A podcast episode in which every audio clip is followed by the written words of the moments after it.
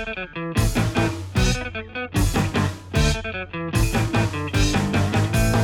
本一生徒の多い社会講師伊藤外一と歴史大好き歴ドルの美香子。京都の身太愛媛県瀬戸内海大三島出身の2人がそれぞれの方言を使い全国各地の歴史話を赤裸々に語る「歴ララ」本日もスタート。まあ、今回まあまあうまくいった方かな。はい愛ということでね、うん愛媛県の2回目でございす、ます。はい。まあ、現状所在地の松山行っとこうかなっていうふうに、はいまあ思うんですけど、松山もうなんとね、人口50万人越したんですよね。うんはあ、ももともとでもあれ政令指定都市？いやいや、全然全然、あの、政令指定都市ではない。あえそうなんですか？はいあえーとごめんなさいそこも勉強不足。政令指定都市。政令指定都市っていうのはどういう条50万人件が最低限いないといけない。いいああじゃあ最近になったからまだそこになってないってことかまあ、立候補する資格が出てきたというか。あそうなんですね。そうそう。あの今全国20個あるんですけど、うんうんうん。神奈川の相模原がなったくらいだから大丈夫じゃないかなと僕は思ってるんですけど、えーそのうちね。なってほしいですね。はい。まあ、ただ他にもね候補はこういろいろとありましてですね、うんうん。人口61万人の鹿児島県というところもありますしああの別に50万越したら必ずなれるってわけでは全然なくてそう。あのそうでないとやっぱりプレミアム感なくなってくるんで政令指定都市のねうーん。というのもあるんですでもねこれ大した人口だなと思いますよ。でまあうん実際行っても結構人いるなというかなんか都会だなと僕思いますよ、なんかいつ行っても。松山。そうなんか街がちゃんとあるというかまあそれ香川の高松もそうなんですけどでもうん。高松43万人だから、ああそう。そうなんですね。そうそう。実は松山の方が都会というかまあそういう意味で。あれだ四国の中だと松山市が一もちろん番もちろ多い。はい、ぶっちぎってますねそれは。えーもうなんで高知と徳島は日本で3番目、4番目に人口が少ない県なわけだからあそうって考えたらまあこれを言うとだから松山が四国でナンバーワンみたいな風に、うん。そのまあそれはそうなんですよ。都市としてはそうなんだけど、うん。やっぱ関西に近いのが高松の香川だってことで香川の人はやっぱり香川が四国の中心だってみんな思ってて。分。でしょうね。だし、うん。あとは全国に8つしかない高等裁判所要は四国に1個しかない最高裁は東京じゃないですか、はい。で次高等裁判所地方裁判所家庭裁判所簡易裁判所ってあるんですけど、えー、と高等裁判所が置かれてるのは実は香川の高松だから。なるほどそうなんですね。法的にはやっぱり高松なのかもしれないけれどそっか。もでも人はあ口は松山の方なるほど。そう。というよううなんね、多分でもいつもそうなんか両県バチバチバチバチはしてないかな。でもこっちがねね。なんか偉いじゃないけど、ねそんなのは思ってるとは思いますなんかライバル関係ですよね、うん。すごくね。まあでも、まあ、松山、僕行く時もちろんこれ飛行機でえー行くことが多いんですけど、電車で行ったこともあるけれど、う。ん基本やっぱり松山空港まで行って、うん。で僕は松山空港に行くと、その教え子さんの女の子が車で迎えに来てくれるんで、そうすごくいい待遇。全国に生徒いるんで、えー。大体こうなんかツイッターでつぶやくと、迎えに来てくれるんですか？大体大丈夫えー最高じゃないですか。男子はなんか全員断るんですけど、女の子。のね、免許を取ったばっかりの女の子がビビりながら運転してるのを横から見てるのが好きみたいな。なんか、超真面目みたいな、普段ふざけてんのに、超真剣な顔してこうやって運転したいりしてるから。や真剣に運転しなきゃでもすごい。そうなんですね。それはなんかガチ先生のこうね全国に教え子がいる特権ですね。そうそうそう、ね。ありがたい仕事だなと思うんですけどね。あの、松山は、まあ、僕が初めて行った時が、だからお遍路の時だったのかな。はい、えっ、と、まあ、道後温泉本本館うんうに、ん。まあ、上がって、一番、あえてね、一番高い部屋入って、その、はいいい坊ろいろちゃ選べるんですよね、うん。うんランクがあって。で坊ちゃん団子がついてお茶がついてるっていう部屋にわざわざしてもらって、まあ、はい。日本史の先生なんで経験値としては、はいはい。そこのやっぱり部屋入らないとと思ったから、うんうん。まあ、入りまして、はい、でその後かな松山城行って。ああいいですよ松山城ねめちゃめちゃいいロープウェイでも行けるけどリフトで上がるのがいいんですよねあーあれはそうそうそうあのスキーのリフトみたいな。一人一人用のそうちょっと怖いですよね。そう怖い怖い怖い、うんそうそう。あのスキー用のリフトみたいなのであれね、う面白いことに滋賀県のね静ヶ岳の戦いの古戦場もはい。やっぱりリフトある、そう、私も行ったことあります。そうあれも結構怖いです。あれも結構怖い、うん。そうあのねリフトで上がっていくっていうのはね なかなかいいなと思って。うん。そう結構ねなんかこう誰かと行ったりするとなんか女の子とかがなんか怖がっちゃったりして可愛いなと思って 僕はそればっかりですけどどこ行っても。大体一人で行けよって話なんですけど。そうそう、うん。なんかあのリフトで上がるっていうのはいいシステムだなと思って、はいでまあ、うん僕行った時は天守閣まだ工事中中入れたんだけどあなんか周りいろいろ修築あ、のそうでしたか修復の。ね。工事中だったんですけど、うんまあ、今はもうね、えー、と姿がちゃんと外から見えるようになって、まあ、立派なもんですよねさすが重要文化財だけあってね。ね、山城で、しかも現存天守なんですよ。で、加藤義明かな、藩主。はいで、あのーあの戦私はその、ま、ちょっとお仕事で、うん松山城の天守とかそういう石垣とかをそのまま使ってあの合戦ごっこをやったことがあるんですよ。すごいいい仕事やな。であのさすが元祖歴史だけあって。いやい地元で宇和島にも宇和島城っていうのが、ありますそれ現存天守であるんです。けど、宇和島城のあのなんだっけ鉄砲隊の人ああれは大津だったかな？鉄砲隊の人だったり大津は木造で復元されたんですよねあちゃんと。あの現存ではないけれどもちゃんと木造できちっと作り直し。た、うんでそのなんかお城宇和島城のお城隊の人と松山城のお城隊の人とかでこう敵味方になって、はい。上から石落としをちゃんと再現し あの、まあ、発泡スチロールの石だけど再現したり、こうおもちゃの弓矢でこええう上から、結構本当は石垣の上から見るとあの、はい。人がこう敵が入ってきたのがすぐ分かる形なんですよ。すごく戦になんて言うんだろう、あのちゃんとこう勝てるようなお城の作りになっていて。さすが静ヶ岳の七本槍だけあってあそうかもしれない。加藤義明はでこの大手門あったかなこの門を突破するとみんなその門をとあの閉めてるじゃないですか、うん。敵が来ないように。そこを突破するように木とかでドーンドーンってついていってたら実はその隣に隠し扉みたいなのがあってそこからなんか出てきて後ろから攻めるみたいなそういう戦いができてはいちょっとねまあ。松山城面白い花の。刑事みたいなやつが一人いたら、もうそんなもんは一発でこう突破できるんですけどね まあそういうのがいなければこう城がやっぱり守る側が有利だなというか、まあどこの城行ってもねよくできてるなと思いますよね、日本の城って思ほらよその国にはない独特のものなんだけれど、ちゃんとこう戦い用になってるというか、うんまあもちろんこういうねあの松山城みたいな平山城だとこううん。シンボル的な、その城下町のシンボル、まあ、今でいう県庁的な、うんうん。政治のこう館的なようなね、えーシンボルでもあるんだろうけどちゃんと戦いにも備えてるっていうような部分がすごく見えて、はい、そここここはね本当に素晴らしいお城だと思うから僕ぜひ行ってほしいというか、はい。あと夜ライトアップもされてるからこうん。うんう市内からそれが見えてて綺麗なんですよ。綺麗綺麗、うん。なんかエモい感じですよね。夜の松山。そうそうそう。素敵な城下町そう。そう、うん。みかん酒のソーダ割りとかを飲みながらこうね なんかうん。いい感じやなと思って。でまたあんまり普段飲まない女の子はちょっと飲んだりして 赤くなってるのまたを見てまた女かいみたいな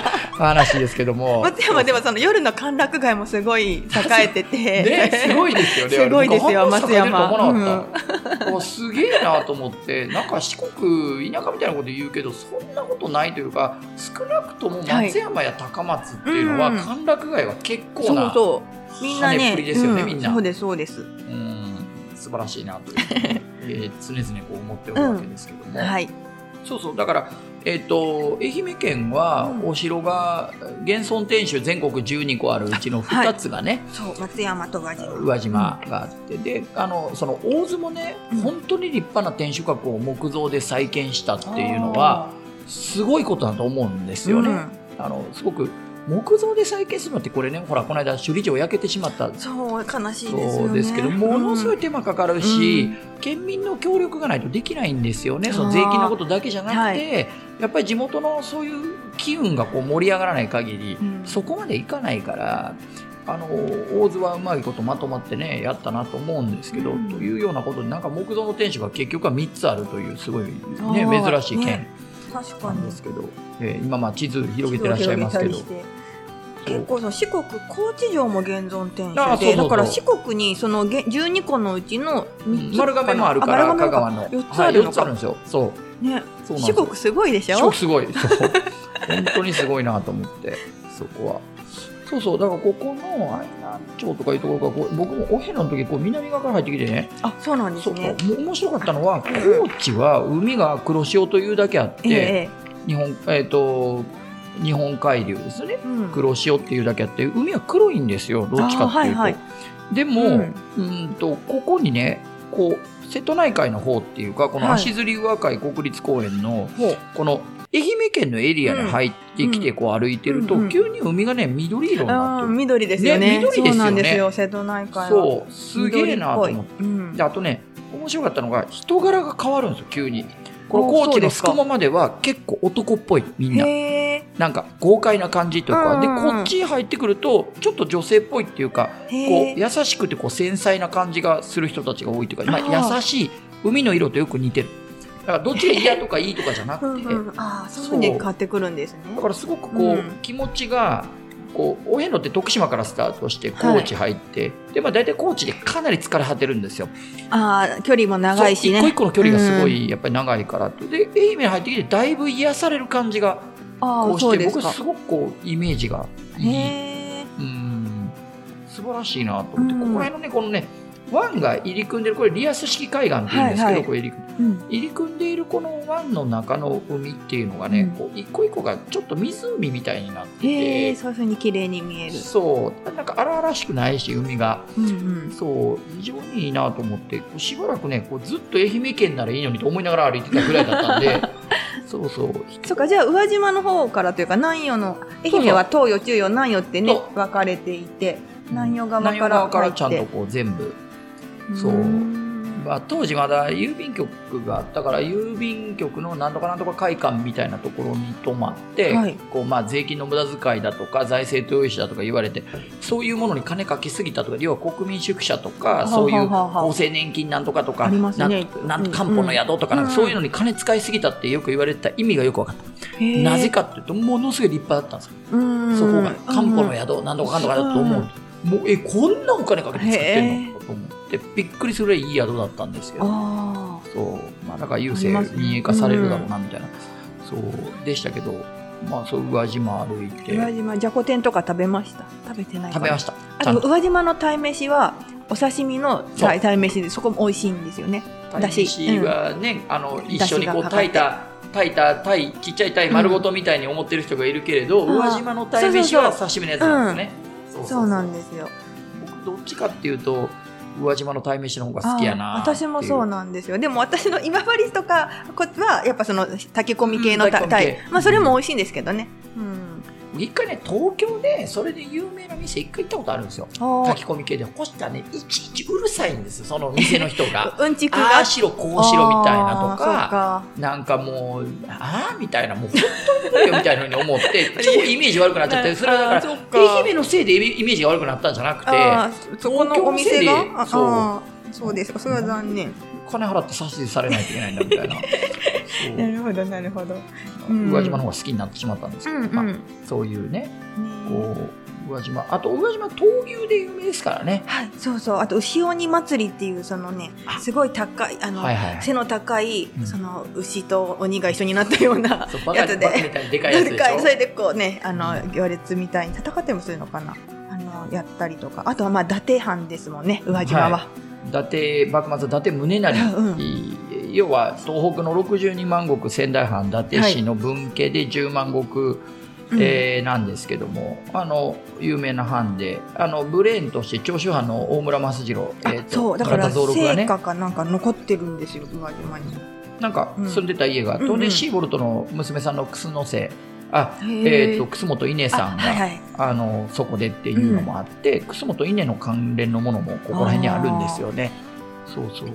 あの宇和島はすごくイメージも良くて、まあ、ただ宇和島城は本当天守閣しかない感じですもんね。ちっちゃいはちっちゃい。なんかポンど、うん。なんか広場みたいなところにドカーンと真ん中にボーンと天守閣があるっていう。そうそう。ね。宇和島。あでもあの宇和島にいた時にし聞いたんですけど、うんうん。そのあの宇和島の伊達藩の家紋は、伊達家の家紋って竹にスズメっていうのが家紋なんですけど、その先代の政宗とかの、そのねなんか竹の葉っぱの数をねあの宇和島藩の伊達藩はちょっと少なくしてるんだって本家に遠慮してるんだって。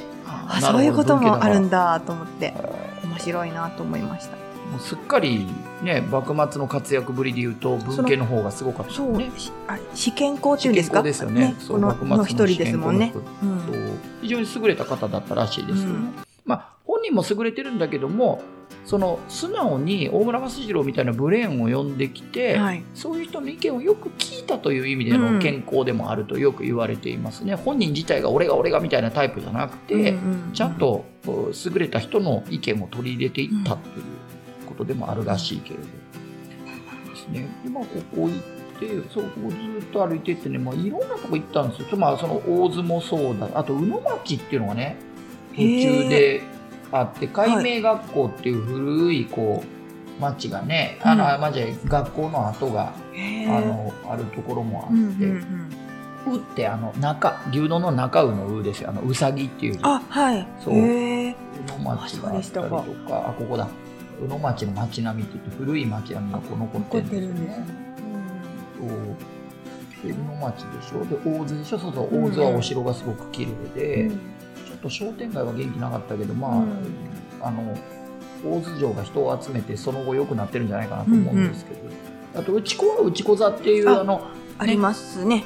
あの舞台というか、あのまあ、み美香子さんの方がそういうのを、なね、いつもいろんなところに呼ばれて、ね。すごいうち子もでも多分その昔の街並みが昔あって。町並みそうでもね、意外と愛媛は、あの、私も全部は行ったことないんですよね。広いから。宇和島とかええはありますけど、うち子もあるかな。